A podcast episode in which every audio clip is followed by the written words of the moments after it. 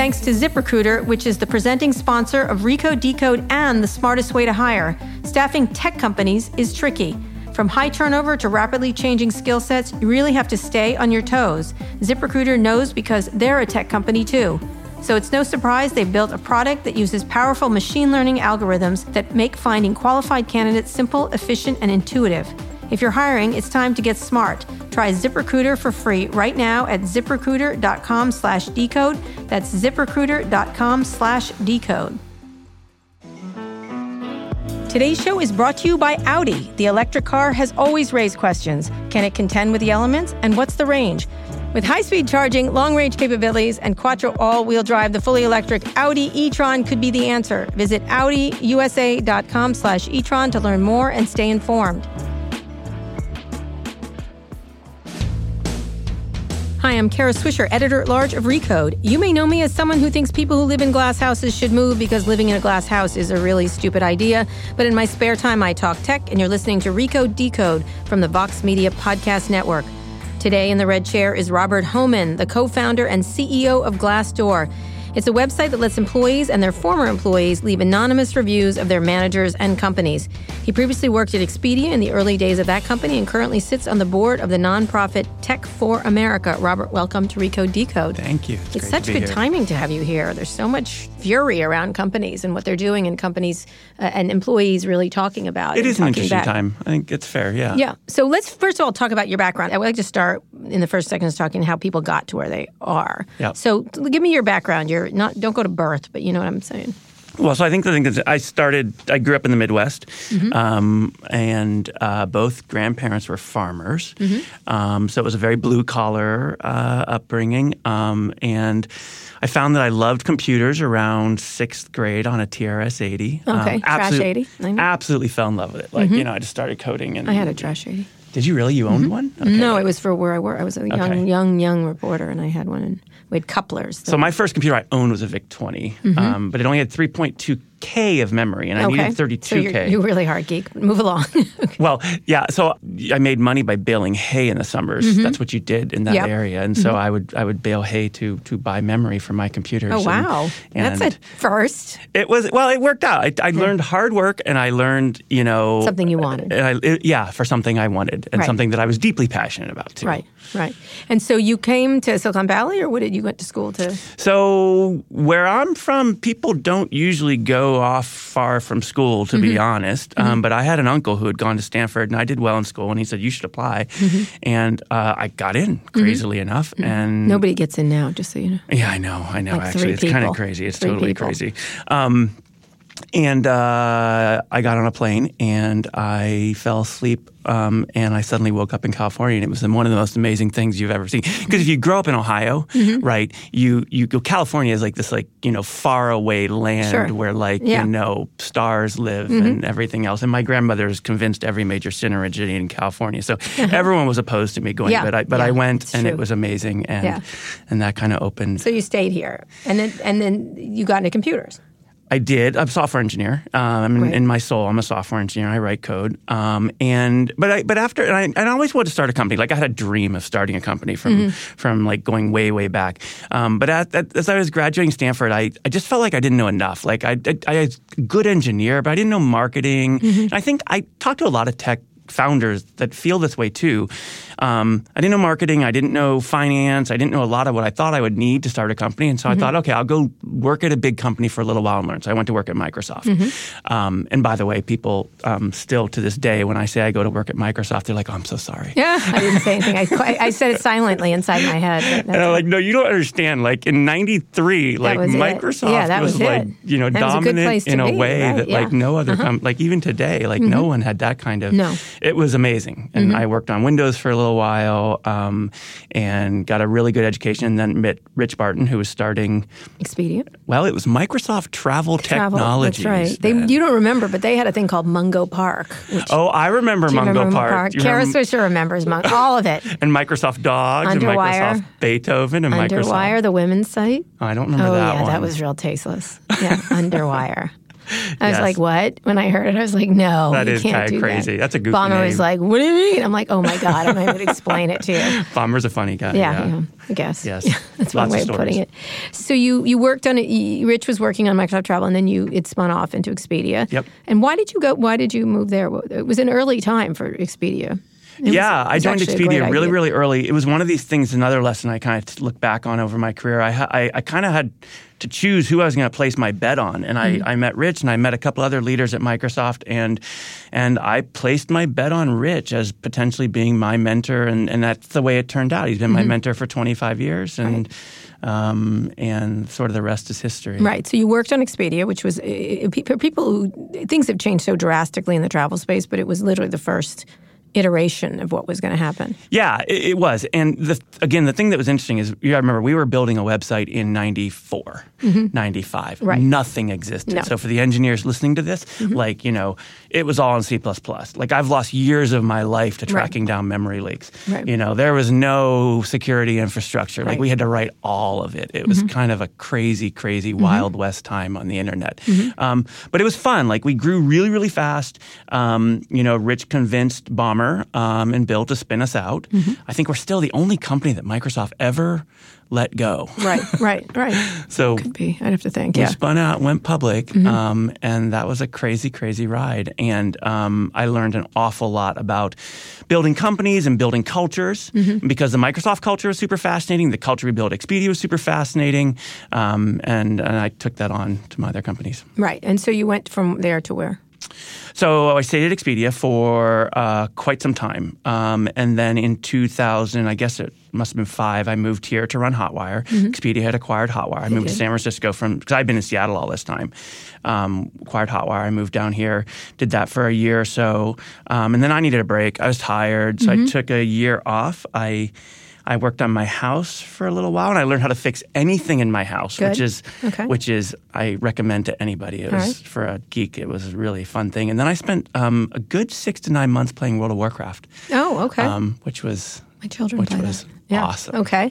And then, but how do you get to Glassdoor? Because I'm like, I mean, you, I mean, Expedia is sort of a judgment site, essentially. Like, Well, so Glassdoor, I guess, triangulated from two forces. One was Warcraft and gaming, and I'll come back to that one. But the main one was transparency. So if we didn't realize till about halfway through Expedia that what we thought we were an e-commerce site, and if you would have mm-hmm. stopped me, I would have told you that. But in reality, what we were doing was providing transparency to the travel landscape. Like right. we didn't understand that, but Right. but if you think about it in hindsight, you had to call every hotel. oh, I remember call agents Yeah. and airlines and You went to airlines? couldn't call airlines actually. And, and, and then if you went to an agent, they had the green screen, and you kind Right. of felt like they were interpreting it, and you Yeah. wish you could just take control of it yourself and mm-hmm. like look at it. And that's fundamentally what we did is we mm-hmm. provided that transparency, Right. And that allowed us to build a really interesting business. Rich went on to do that same thing in real estate with Zillow, mm-hmm. um, and so Rich and I got back together and we're thinking about what big decisions do people make in their life where because of the way the world is developed they have very little information to help them. Real estate was an example. Travel was an example. And where you go to work was a glaring example where mm-hmm.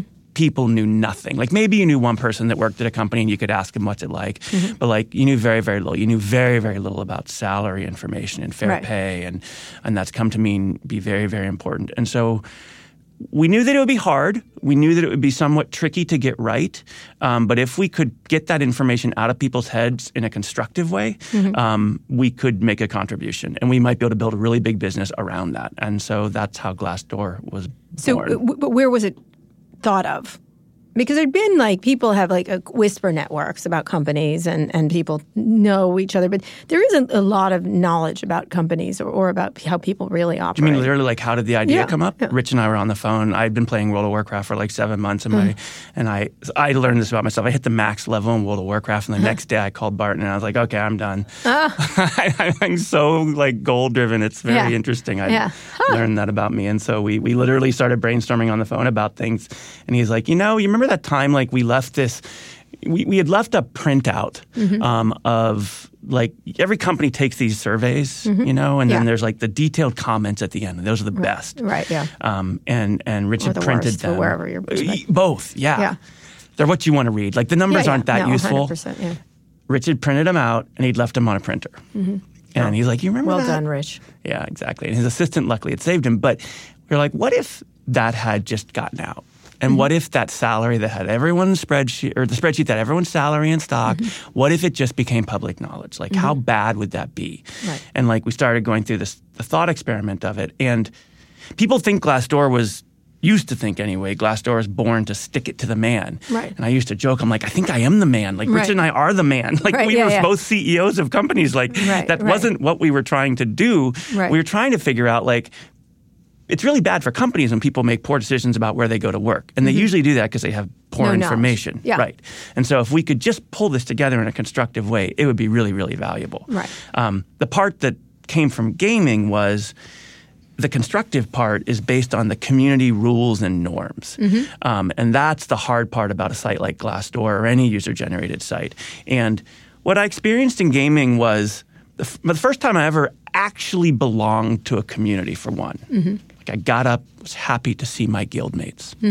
Right. Um, and the rules and norms that were adopted really kind of there were some groups that were toxic and there were some groups that were not toxic and it was super Mm-hmm. fascinating to see how like very small subtle decisions Right. were what separated the two Absolutely. I wrote about that today about Twitter. I was talking Oh. about that concept on community, like that you can, if you make rules, it's not just rules, you need to have values, you have to have all kinds of things. Yep. People confuse rules with values. And a way to enforce them. So Yeah. when we launched Glassdoor, we started collecting these reviews and we read them before we published them because mostly because we wanted to see Mm-hmm. Right. like what's going to come in and we weren't sure yet. as disgruntled. But that then, and like we were just feeling it as we were reading it. We're like, wow, this is really valuable. And so to this day, I think we're still the only site that still pre-moderates. So when Mm-hmm. you post something on Glassdoor, it doesn't go live. It goes to a moderator Right. who decides if it fits person. norms and guidelines. Then it goes. I want to talk live. about this later because I was it was exactly what I wrote about Twitter today. Like that they need to have at some point people in Facebook and others, but we'll get to that later. Was it more like you wanted to get the salary information or just the feedback information, or is there any one part of it when you were first conceiving of it? And then I want to talk about what it turned into, There were three legs of the stool. There was what's it like to work at the company. right? Which is comments like this Um, Yep. is it. There was salary because that's so critically important, and we knew Mm-hmm. that. And there was basically how much confidence do you have in, in senior leadership? Right. And that was one of those tiny decisions at the time. We are like, hey, let's have a CEO approval rating, just like a presidential approval rating. Mm-hmm. Turned out to be like a big deal because lo and behold, lots of CEOs care about that rating, yeah. and it opened a lot of doors to us, and it helped us become important in their organizations because Right. Mm-hmm. it was very personal. Um, it's funny, we tested at the time, there was going to be a fourth leg to that Mm-hmm. stool. We were going to let you rate your manager, Oh, individual. like your, your individual manager, Mm-hmm. like all the way through the org. And we, we, we did the tests with users where we sat behind two way mirror and they loved this concept of Glassdoor. Like, Mm-hmm. Right. you know, it was just a concept thing then. And, and they're like, this is great. Can I get it? Does it exist? And you know, you got something when people say that. And then we get to the part where like they were rating their manager and then it's like, just, it took about four seconds and you could just see their, their brain turn. They'd be like, wait a minute. Does this mean I could be up there? This sucks. This concept is terrible. and it was just clear like, okay, Judge we, not lest you be judged. we right? couldn't do that. Like Yeah. that wasn't, that wasn't going to work. It would Yeah. take more time to figure that out. yeah. So the idea was because one of the things that had broken out in Silicon Valley was this 360 evaluation and stuff like, which was already within companies. Why is that different? I mean, that, that's what they try to do to try to get the full scope. They never get the full scope because people are dishonest about their work experience inside of a company. I find Yeah, it's it's you have it's to pull it out of them for sure. Yes, it's so it's very interesting. What's different about Glassdoor from things like that is first off, it's public. The very nature Mm-hmm. Let me explain it. 360 is meaning you get re- you get reviewed by everyone around you, from assistants to people above you. But go ahead. right, and typically it either goes only to you or to you and your manager, but it's private. Mm-hmm. Right. It doesn't go. It's not open and available, and so I don't even think we fully understood at the time, you know, how powerful this would be. But the idea that that um, this information was public and that anyone could see it um, meant that even though many companies get the same information internally from surveys, um, they get a more authentic tone um, from an independent third party and a platform. And also, it forces companies to do something about it. Right, because people can see it. Like having run a company, like it's so easy to take those surveys, and it's just like you, even well intentioned, you mean to fix the stuff. Right, you're them. like, oh, that's a disgruntled person. You start to like Well, figure. or even if you don't, you know it's a problem, and Yeah, you know you you, should fix it. And it just, it just, it never makes the list when it's public Mm-hmm. and it's harming your ability to hire and recruit. Um, it sort of forces you to deal with it, and and I think you know I've had that experience with our own problems Right. on Glassdoor, Right. posted on Glassdoor. Right about Glassdoor. so, so when you're putting these things public, the idea is to effectuate change that people want to do. They want to have some sort of change. Let's get back to the idea, and the next section we'll talk more about this, but of sticking it to the man, because that's how people looked at sites like Glassdoor, and it's you know different. Whatever it was, it was Yelp or wherever it was, and obviously we can talk about the gaming the system later, but you didn't think of it as sticking it to the man, right? That, that, how it didn't.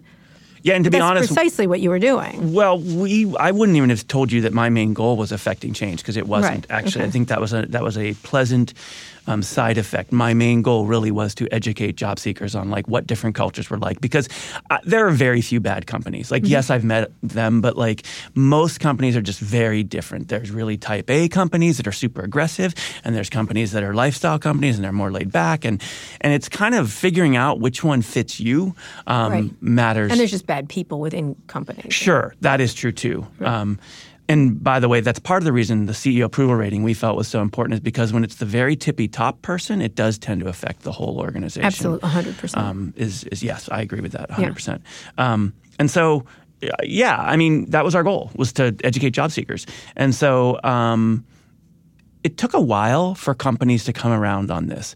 Um, but there was a kind of wave of transparency happening around us anyway, and that helped, Right. right? Twitter Right. was happening, LinkedIn was happening, Facebook was happening. Right. And it was kind of clear that like Yelp was happening, TripAdvisor, that like if it could be reviewed, it was probably going to be reviewed. Right, so why not make it the workplace? And then the question was, what was different for us, and what I always felt from the beginning was this was a little different, though. This was a review of a company and a serious topic.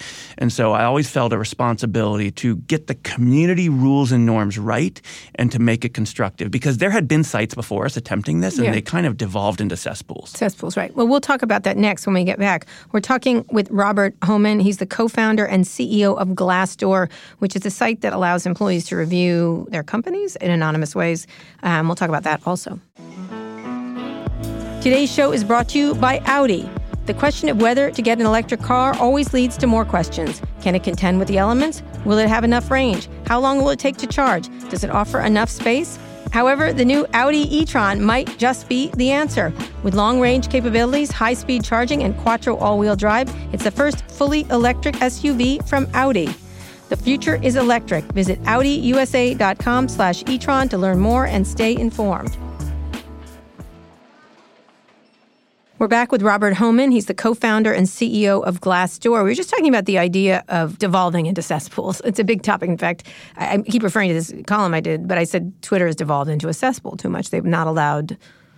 Talk about those standards you put in place. And I, I don't want to talk about Twitter. I'm talking about yours because this is the kind of thing that exactly could, like, I hate my boss. It's not constructive. It's just a lot of griping. And at the same time, there's nothing wrong with disgruntled people because they do because it's a good thing to hear from them. But you'd want to hear from more people so that you have a fuller conceptual idea of That's exactly Right. right. So what was different about Glassdoor is that we couldn't. A lot of sites like Yelp or TripAdvisor or other user-generated sites, 0.1 percent of people can leave the majority of the reviews because they stay at a bunch of hotels or they eat Mm-hmm. Right. at a bunch, bunch of restaurants. Right. Mm-hmm. If you're reviewing companies, like it just doesn't work that way.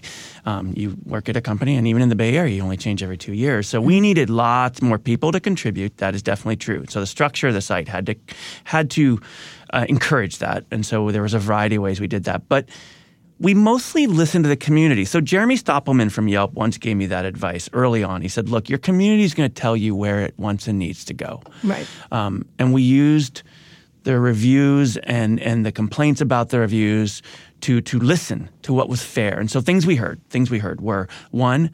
It's okay to talk about quasi public figures in reviews, not okay to talk about people that are not quasi public figures. Um, and that pretty rapidly meant we, you we couldn't do individual management. yeah, we made a rule which said you could you couldn't even we have this singularly identifying thing. You can't say like the regional director of Akron. Like that's still re, Mm-hmm. Yeah. individually identifying it. The review comes down Mm-hmm. um, or never goes up. Um, there's, so there's that rule. There was rules around, you know, um, early on there was no way for an employer to respond. And so then we allowed for an employer to respond and for a job seeker to respond back, and this tit for tat started, and that was that was bad. That was that got really bad fast. Yeah. And so then we adopted the one response method, which is basically the review goes up, the employer gets to respond, and that's it. Right. And that felt like the right balance. Yeah, because the person had to say. They or- both had their say. Right. Um, hard things we've had to figure out over the years are when someone allegates, alleges sexual harassment Mm-hmm. in the workplace.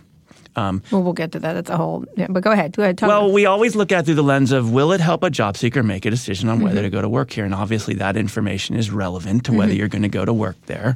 Um, and so we allow it. Mm-hmm. Um, you know, there were other types of crimes being reported in reviews that weren't relevant to whether you'd go to work there Right. per se. And we, we Like decided basically, you know, violent crimes or drug use or, you know, this person, you know, a lot of a lot of times it's one person doing something to an, another person, which doesn't Right. necessarily reflect the workplace as a whole. And so a lot of times we would say, okay, that that belongs more with law enforcement. It doesn't belong on the site. Mm-hmm. Yep. We're talking about Yep. Mm-hmm. things that matter about whether you'd go to work Right, here. right. And so uh, over time, you evolve these standards or values. Or, well, there's values and standards and rules are all different things.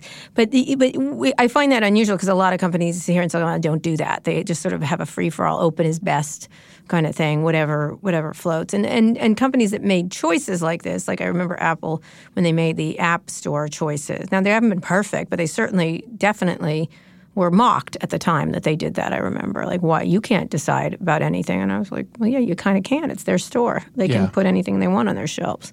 Yeah. Um, talk about that concept because not putting things up is such an, an anathema to Silicon Valley people. Who are like, let's get it all out there and let's see it. I think it becomes, like you said, a cesspool. Well, uh, I think it was a little.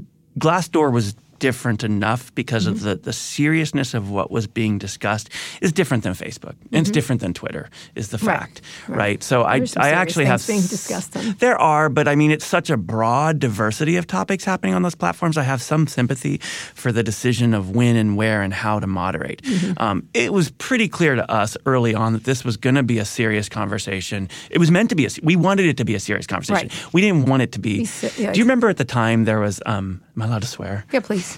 There was fuckedcompany.com. Yes, I do. Okay. And we were we kind of had a mantra internally, like we don't want to be fuckedcompany.com. Um, well, it was really humorous, but Yeah. not very helpful. What was that guy's name who ran it? I don't know. He was at my house once. Oh. He was funny. Anyway. I bet he was. really funny. it was super funny and entertaining, but it Yeah. wasn't actionable Tell me or why. useful. Because it was just like Yeah, Belly it was. aching. It was. Yeah, it wasn't actionable or useful information. You didn't feel like you were getting the full story or you know a nuanced version of the story. Right. You were getting like a sensationalized, you know, uh, extreme version. that company sucks. That kind Yeah, of thing. Yeah, exactly. And so we, we we didn't want to be that. We wanted it to be a serious review about a company's shortcomings and the things that make it great. Um, and and one of the things we asked is advice to senior management. Like if you could sit with Steve Ballmer, Right. what would you tell him on how to run Microsoft at the time? Um, and like So you're encouraging helpful discussion. people like it was crazy when we surveyed users like that changed the whole tone like they were like oh like it Do I have to be helpful? that was one of those subtle mindset things that Mm-hmm. put people in the mindset of yeah if i could tell him what would i tell him Yeah, right. It made So serious. talk about that because when you when you have an anonymous platform, it devolves. Devolves is what happens a lot, and pretty much in almost every platform devolves. well there's a anonymous there's shades of gray on that first off Mm-hmm. glassdoor is anonymous to the community those people are not anonymous to us Right. we have to have an email address and we out, we also have to be able to communicate with you or we will take down all of your content Mm-hmm. Right. on our site um, for all the reasons we've talked about to date um, but at the same time it's super important that your information be anonymous to obviously the community and workplaces because work Mm-hmm. yeah, no, they will retaliate. And one of the debates we had early on was should we require a company email address to contribute like? Facebook did with colleges or or. Dell, yeah, exactly. Or, you know, at Microsoft.com or at Dell.com or something like that. And we feared that companies could just go look at, you know, logs and see Right. that people had. So they want to use their Gmail account or whatever. and it turns out big companies won't do that. Mm-hmm. Like big companies, Big companies could do that. though. they could, but we don't see that. What we do see is little companies like usually small law firms in Florida. I don't know why. Yeah. seem They're to be like the worst behaviors behaviors when Right. it So comes trying to, to figure this. out who's being mean about them. Exactly, and they will. They'll go look at like every last because they present it to us. They're like, "I know who left this review. Like, here's the the firewall logs." it's Yeah, yeah. like, "Oh my Yeah, god, right, yeah. this is terrible." Can't take a criticism, can you? Right. so, but but again, going back to the United, so devolving. Like, how do you you, you ask helpful questions, which Yeah. suggests that uh, you want a serious answer, and then people don't just throw mud at each other. Yeah, But it does create a situation where you're going to get a certain type of person versus the whole company. How do you how do you Ah. solve for that? Per- great question. And we worried about this early on. We were really afraid we'd see this bimodal distribution, either people that hate their company or love their company, and no one in the middle. And, Right. and like I said earlier, we needed to get a really broad Which is where the distribution. truth is, right? Yes, I agree. Um, and so we created various mechanisms on the site, the strongest of which was if you wanted salary information, you had to give, it was called Give to Get. You had to contribute. So y- you couldn't, unlike Yelp or TripAdvisor or other, you couldn't consume content on Glassdoor without contributing. Right. Right. And to this day, actually, you can't, after like three or four page views, um, uh, consume oh, without contributing. You have to make them say something. Yeah, you have to give something. Now it can be a salary. You know, if it's if you're if it you know it's going to be light, it'll, it'll be on your phone. Typically, it's a salary. But some people, you, I was skeptical, but I was stunned at the quality of reviews we got from mobile devices. Like, Mm-hmm. it shocked me. Yeah. Okay. So they had to contribute to something and to create a, a thing. So what then became the goal? I want to talk about the business model also, but what became then the goal is to give just as a clearinghouse for information that people can make better hiring decisions, essentially. Um, yeah, that's right. That's exactly right. Our, our mission is to help hired. people. We wanted to help people find a job and company they love. Right. So if we could get the information that helped you figure out like what's the story with this company Mm-hmm. um, and like i have this offer in front of me is it fair could i ask for a little bit more or would i be overplaying my hand interview questions were a huge one like in Mm-hmm. Right. Mm-hmm. the in 08 recession people were freaked out there are people laid off that had not been ever laid off Right. um, and and like an interview is one of the most stressful things that you do, short Mm-hmm. of like public speaking. And they said if I could just be a fly on someone else's interview, like know how long is it going to take, what are they going to ask me, Mm-hmm. Right. And that was one of those times we went Helpful okay, information, We right. we can get that information. Our community would gladly give that Right, tell you what it's like there, and ultimately the idea is to is to give people place people where they belong because it's usually a pull situation where the companies pull into pe- like they pull from LinkedIn or they pull versus a push situation where the, where employees select companies they like to or not. You don't. You mean do you mean the hiring process? Yes, the hiring process. Pull versus push. Um, It's always focused on the Ah, company. you're used to the Bay Area. Yeah. It's pull in the Bay Area for sure, just because there's such a shortage of tech workers. Right, okay. Um, but I don't think in the general economy, and certainly outside the United States and the Sure. world economy, it's it's pretty balanced. You know, the the bluer you go, the more push it is, and the more knowledge worker you go, the more pull it is. I Right. would say. Okay, that's interesting. Yeah. So your your goal is to get people to understand where they, if they're going to th- talk about working somewhere. You ever thought to do more editorial things where you take the synopsis of what people say and then do that? Can you talk about that? Yeah. So um, this is like a this kind of like I could probably describe Patagonia from talking to people who work there myself, and I haven't done much research or Google or Ah, interesting. We have avoided Glassdoor speculating on these companies. Right, okay. f- For conflict reasons. What we have done, though, is, and we have this great vantage point Mm-hmm. with which to say what are the patterns we see in great companies and we publish this best places to work list every year and then we Right. can look and see like okay well these 50 companies do all all the same and we, we publish a lot of stuff around right, talk that. about that.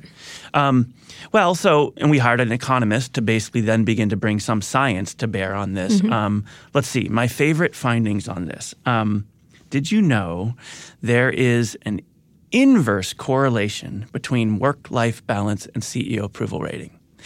Meaning, um, the lower the work, there's, it's slight, but it's there. The lower work life balance is, typically the higher CEO approval rating is. Why? And well, as you, you go and unpack it, what you find is um, it is not. It is people are willingly trading off work-life balance to go to work for these iconic leaders Oh, and companies. And so, like the New York Times article about. Amazon and about Bezos, you know, slamming Amazon's Yeah. um, uh, work-life balance. Like we had given the Times like all this data, which kind of contradicted their article, because what it said was, yes, Amazon has terrible work-life balance. That's not the point. That's- the point is people are willingly doing that Yeah. to go after this admission. Actually, that was one an interesting issue I had with that. I mean, I think being sort of shocked by it, I was like, they like it and they pick there. So exactly. And I in fact, know. Those rich people want to get bees, that's their beeswax. You know, you pick what you want. Like you pick the kind of place you want. Not every workplace place is like the that. same. I think that's the hard part. Is we imagine workplaces should all be the nice, same nice place. I mean, you pick Ellison for a certain thing, and you pick Google for a certain thing. I'm just picking tech companies. you're dead right, and they're de- and they're totally different, right? I Mm-hmm. mean, Ellison's environment is totally different than Zuckerberg's. Right. Right, right. Yeah, yeah, they're different. And then there's other things that work into it, is where you want to go from there, and it's corporate reputation and other things like that. So, what else? Give me another one. That's really interesting. Um, that so makes that was total fascinating. sense, yep. a- this is one that's fascinating. Um, it was either the number one or number two driver of employee satisfaction um, was uh, growth opportunities. Mm-hmm. Um, and in particularly, it's skewed. The more knowledge worker you got, and the more you got into large metropolitan hubs, the more true it became. Because what people are doing is, on the day they are dropping into a job, they're basically starting to think about their next Yep, job. 100%. And so what they're doing is they're basically saying, what can you do to help me in the two or three years I'll be here so that my next step will be a step up? Right. And that is what companies they really do a terrible job. Uh, You know, that's It varies. Well, around diversity, it's really interesting. They spend a lot of time hiring, but not a lot of time retaining and training and managing. People. Retaining's tough, but training Well, and managing, moving you're right. people up, like who aren't used to, you know what I mean? Who, moving those people up, they just leave them, and then that's it. They think the hiring is the last stop on the, on the. I guess that's fair that companies have been slow I've heard from a lot of to invest. candidates, yeah. I think that's probably fair that companies have been slow to invest in this. And then they don't do well, and they're like, "Oh, look, we hired diversity, and they didn't do well." It just goes. It's like but you didn't do anything to change the way it was. Anyway, it's an interesting. Yeah, yeah. Um, so that was one. Um, you know, the, one of the biggest ones that I think has been fascinating is because we have so much pay data, mm-hmm. and not only it, and it's detailed and it's and it's mm-hmm. down to the person and their job title and their location and their company, we were able to unpack the pay gap in a way that no, mm-hmm. I don't think anyone had been able to do before. So you know, you've heard the, the data that says women are paid seventy six cents on the dollar for a dollar of men. That's true, but it's a broad average, which isn't that helpful. And I and I think actually doesn't help the cause Right. because if you say that to me or any other leader, like I think we go, we, we I, I don't pay women twenty six percent less. Like that doesn't mm-hmm. make any sense. Like it doesn't resonate. Mm-hmm. If you unpack it, it's like I forget the exact numbers, but it's like fifteen percent of it's like tenure, and women have typically less tenure um, because they drop out to have babies and for other reasons, and and then the rest of it is job titles, um, or another like uh, ten percent of it's job titles. So career sorting, women are told sort of from an early age, you don't belong in tech, you don't belong in math, you belong here, and they tend to be lower paying jobs. When you take those, and I'm not excusing those two, but it helps mm-hmm. to understand them. It helps to understand that, like, okay, career sorting makes it this much of a difference. Then there's 6% left mm-hmm. that is unexplainable. Mm-hmm. And that is probably the true, true bias Of sexism, yeah, of sexism. right. And, and how that- people ask for money and everything. Else. Yes. And that's helpful too, because then Mm-hmm. that's a number that I think a lot of people go, I could see how if I weren't really paying attention, Right. 6% could get by me. Right, absolutely, one hundred percent, absolutely. And how people ask for money, how they negotiate for money. And then you can start studying that. We publish these Yeah, because you don't want site. anecdotal. Anecdotally, I can tell you, men are more aggressive asking for money Sure. as a boss. It's hundred percent. Like, and it, I, that's not everybody, but it certainly is. It's it's a clear. Uh, you can feel it. And As a broad categorization, Yeah. it seems to be true. Yes. Yeah, yeah, Yes. which is interesting. And then you don't know what to do about it. Like, what do you do? Like, please ask for more money. You know, you don't. Really, you're not really. And that's not really your business. right? Yeah, I know. Well, so at Glassdoor, what we do now is we started using this. So our economist built this model that basically looked at our when we do reviews every six months, and when we give pay raises and bonuses. Now we can basically look to see did we have gender bias once we normalize for tenure and job title, and we found that we didn't. Um, and but what's awesome is once you have that model, every time we do reviews and every time we give raises, we can see did we introduce anything into it. Right, right. And you can look at review scores. You can look at bonuses. And Right. like, did you did you inter- is there any groups that have bias by Right, right, right, or- right, which is hard. All right, we're going to talk about that more because I do want to talk about blind uh, salaries, uh, blind hiring, and things like that uh, when we come next. And then also questions around diversity and how companies should think about it and making people happier in the workplace. We're with Robert Hohman. He's the co founder and CEO of Glassdoor, which is a site where employees rate their companies. Hey, Recode Decode listeners. This is Amanda Kludt, Eater's editor in chief, and I want to tell you about a new TV show that we just launched with PBS and chef Marcus Samuelsson. Every Tuesday, Marcus explores the food and culture of a different immigrant community, like the Arab American community in Dearborn, Michigan, the Vietnamese community in New Orleans, and on and on. I really love the show because I'm learning about new cultures and foods and traditions that I didn't know about in the United States, and I hope you can add these destinations to your travel bucket list. Check out the show every Tuesday night at 9 p.m. on eater.com slash no passport required or on PBS. We're here with Robert Hohman. He is the co-founder and CEO of Glassdoor. We've just been talking about salaries, which is sort of, I think, the big even though people talk about whether they like their job or they feel good about their job, money really does is is a, is a great equalizer in terms of how you. It's not feel. the number one driver. Okay, tell me the number one driver. So opportunities for growth is Right. there. Uh, Right. Confidence in your leadership is there. Yep. Um, and it's like money is like number four Hmm. or something like this. It's not even in the top three. I guess what I mean is equity of money, like that people know who makes what and stuff like that. Fairness matters. Fairness. Yeah, that's fair. Yeah. So one of the, I think it was Alan Powers on stage was talking about this idea of blind hiring. People have talked about that concept of not knowing who the candidates Yeah, are. right. What do you think about that? Um, I think it's a great idea, I guess. Um, I think it's a fine idea. I guess, you know, so I think what's challenging is in the Bay Area in particular, bias in hiring right now, I think takes a couple forms. I think it takes the form of the the, the community or what already exists in the company. Right. Like some workplaces are just not clearly friendly to women or certain People groups, color. right? And that's something that has to get better. Mm-hmm. Um, and then I think there's this massive problem upstream, which is that you know certain groups and women and other groups have been being told for years you sh- you know don't belong in these careers or whatever else, and so you know we're reaping the benefits of that still, and it's going to take years for that to work through. And you know. Girls in Code and you know minorities in Code and a bunch of other organizations that they're starting to fix that now. It's still going to take 15 years Right. before those people are showing up in our mm-hmm. in our candidate flow. So yeah, I, I you know I know it's the pipeline issue. the it is, but it's real. Mm-hmm. So like you know, the blind thing doesn't resonate that much with me, only because you know, look, if the person can code, like we don't care.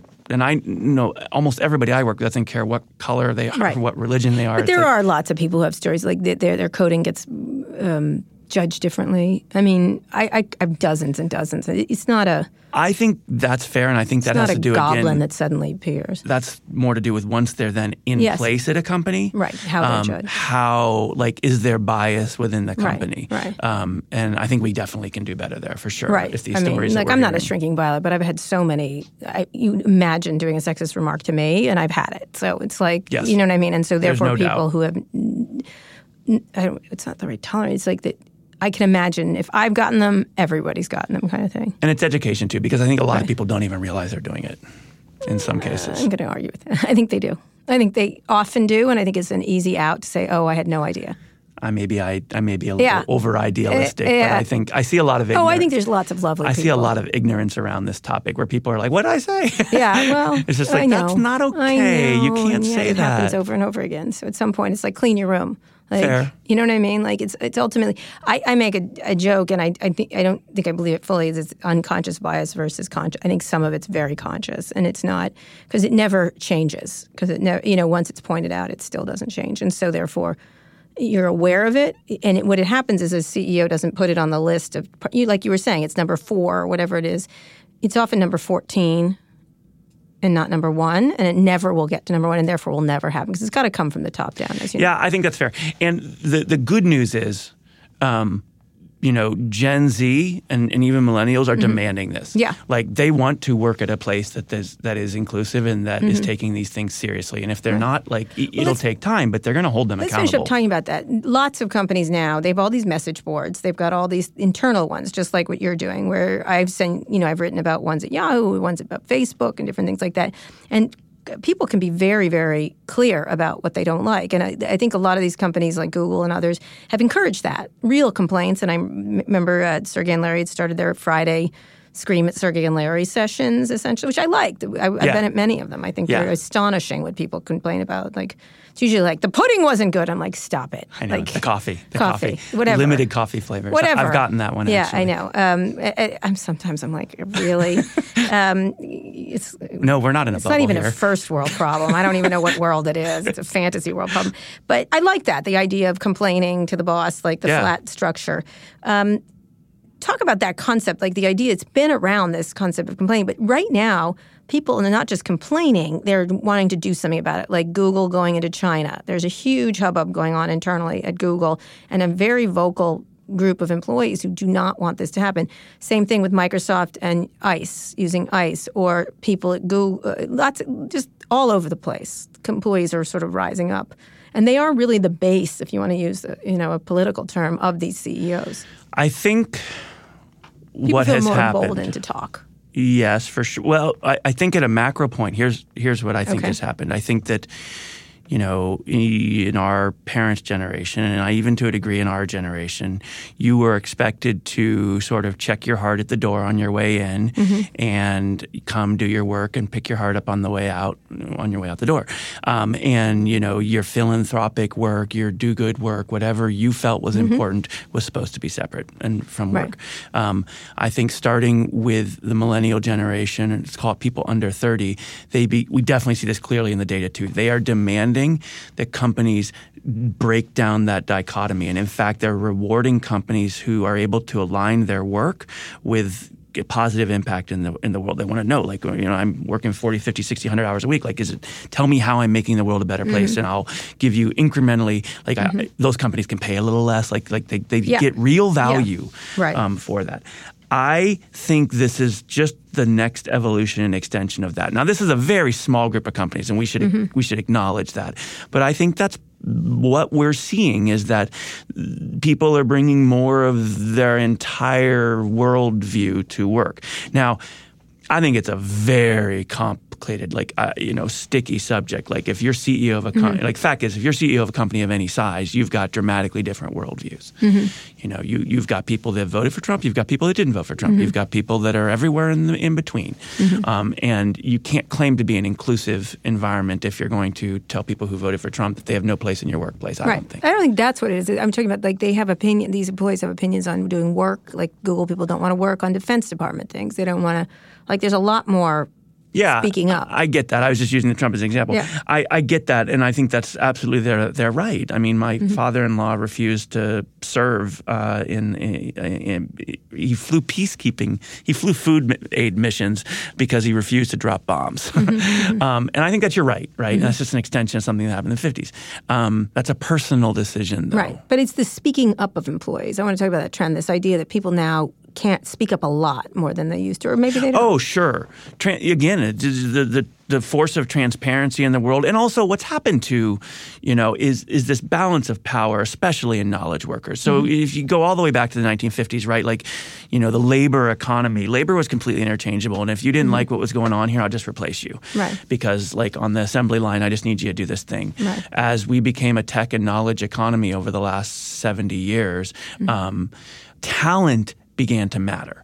You actually could make a big difference Mm-hmm. relative to the guy next to you on the assembly line. You were not interchangeable anymore. Mm-hmm. And that meant your opinions um, were something that had to be dealt with. Right.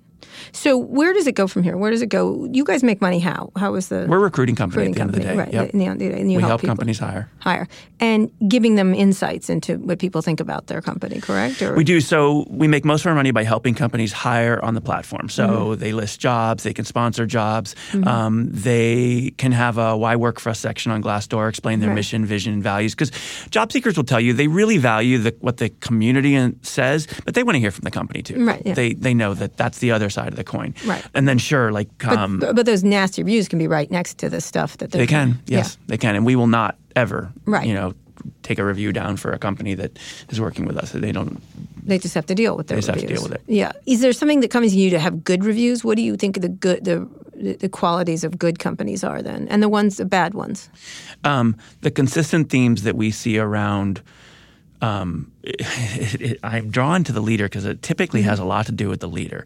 Um, clear communication around a bold mission and vision, like Trump's like wins the not that Trump wins the day again and again and again. Mm-hmm. Um, and you can just point to these leaders who are just really good at saying that's where we're going and communicating it again and again and again. Everybody understands that and they feel like they're a part of it. Um, and they could be making. They're not tech companies. Like I remember, like in 08, um, Caterpillar, the the company that makes you know backhoes and stuff, um, laid off had a huge layoff and their ratings went up because their leadership did such an amazing job actually outlining like this is the mountain we're climbing those of you that are left, you know, this is what we're going to do. And like people deeply appreciated it. Right, because they got the honest truth. So that's one. So, you know, clear direction, clear leadership. It's a key one too. It's not just the CEO. Um, people talk a lot about senior leadership as a group. Who the CEO allows into that circle really speaks volumes about what they truly believe. Right. Um, and can't be underestimated. That one shows up again and again and again Right, too. right. And then bad. What is the what are the things that pop up? Obviously, lack of communication.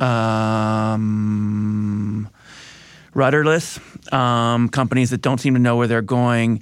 Um, what do people typically complain about? Um, we don't study bad that often. We study the things that make companies great. Um, so I'm trying to think anecdotally what I've heard.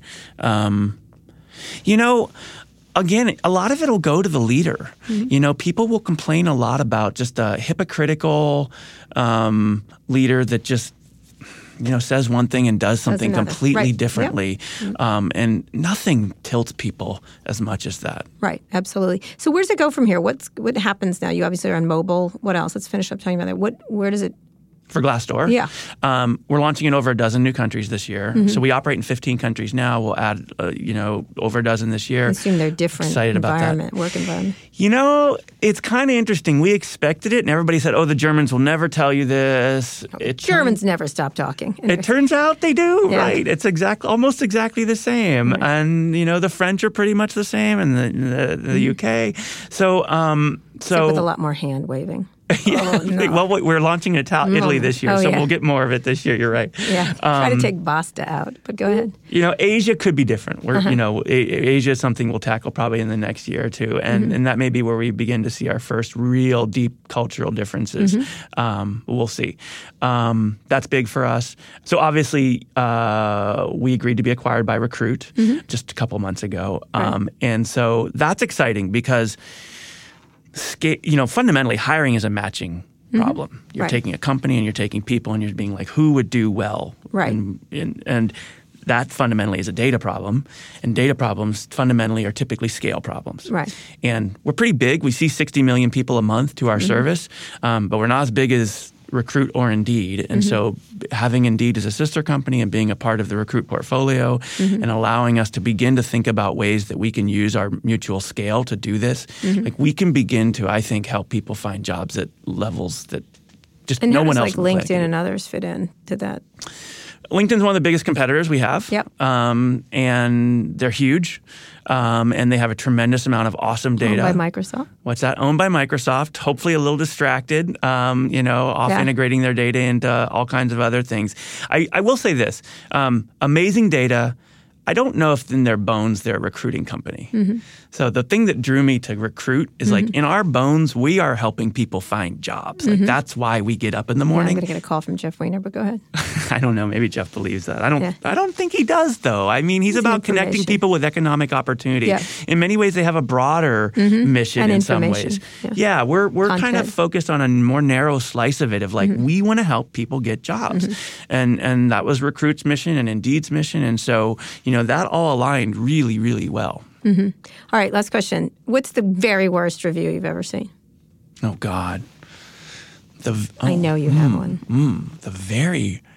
Well, we probably wouldn't have posted it. Yeah. Well, what's the mean- worst one you pu- posted? Uh, well, okay, so I mean, we get.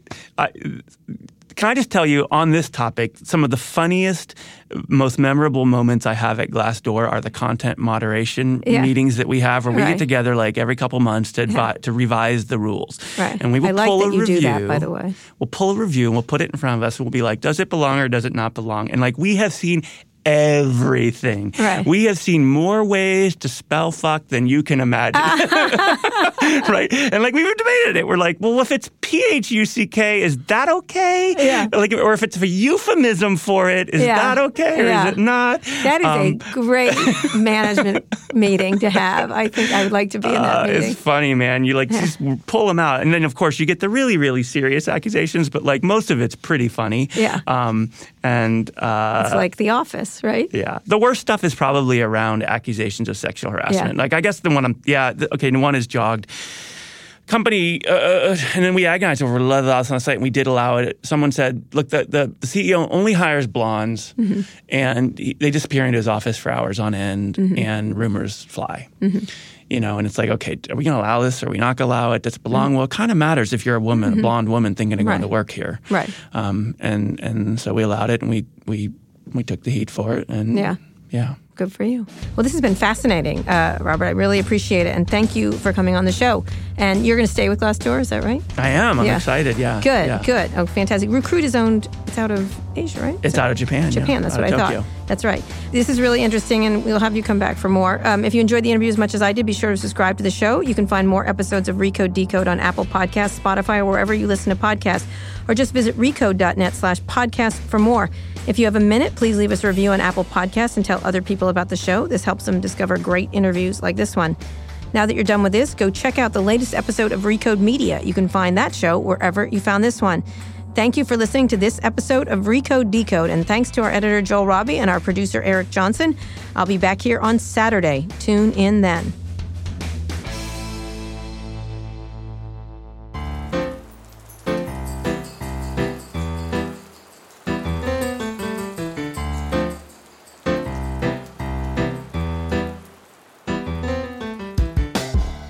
Hi, this is Todd VanDerWerff, the host of Vox.com's pop culture podcast, I Think You're Interesting.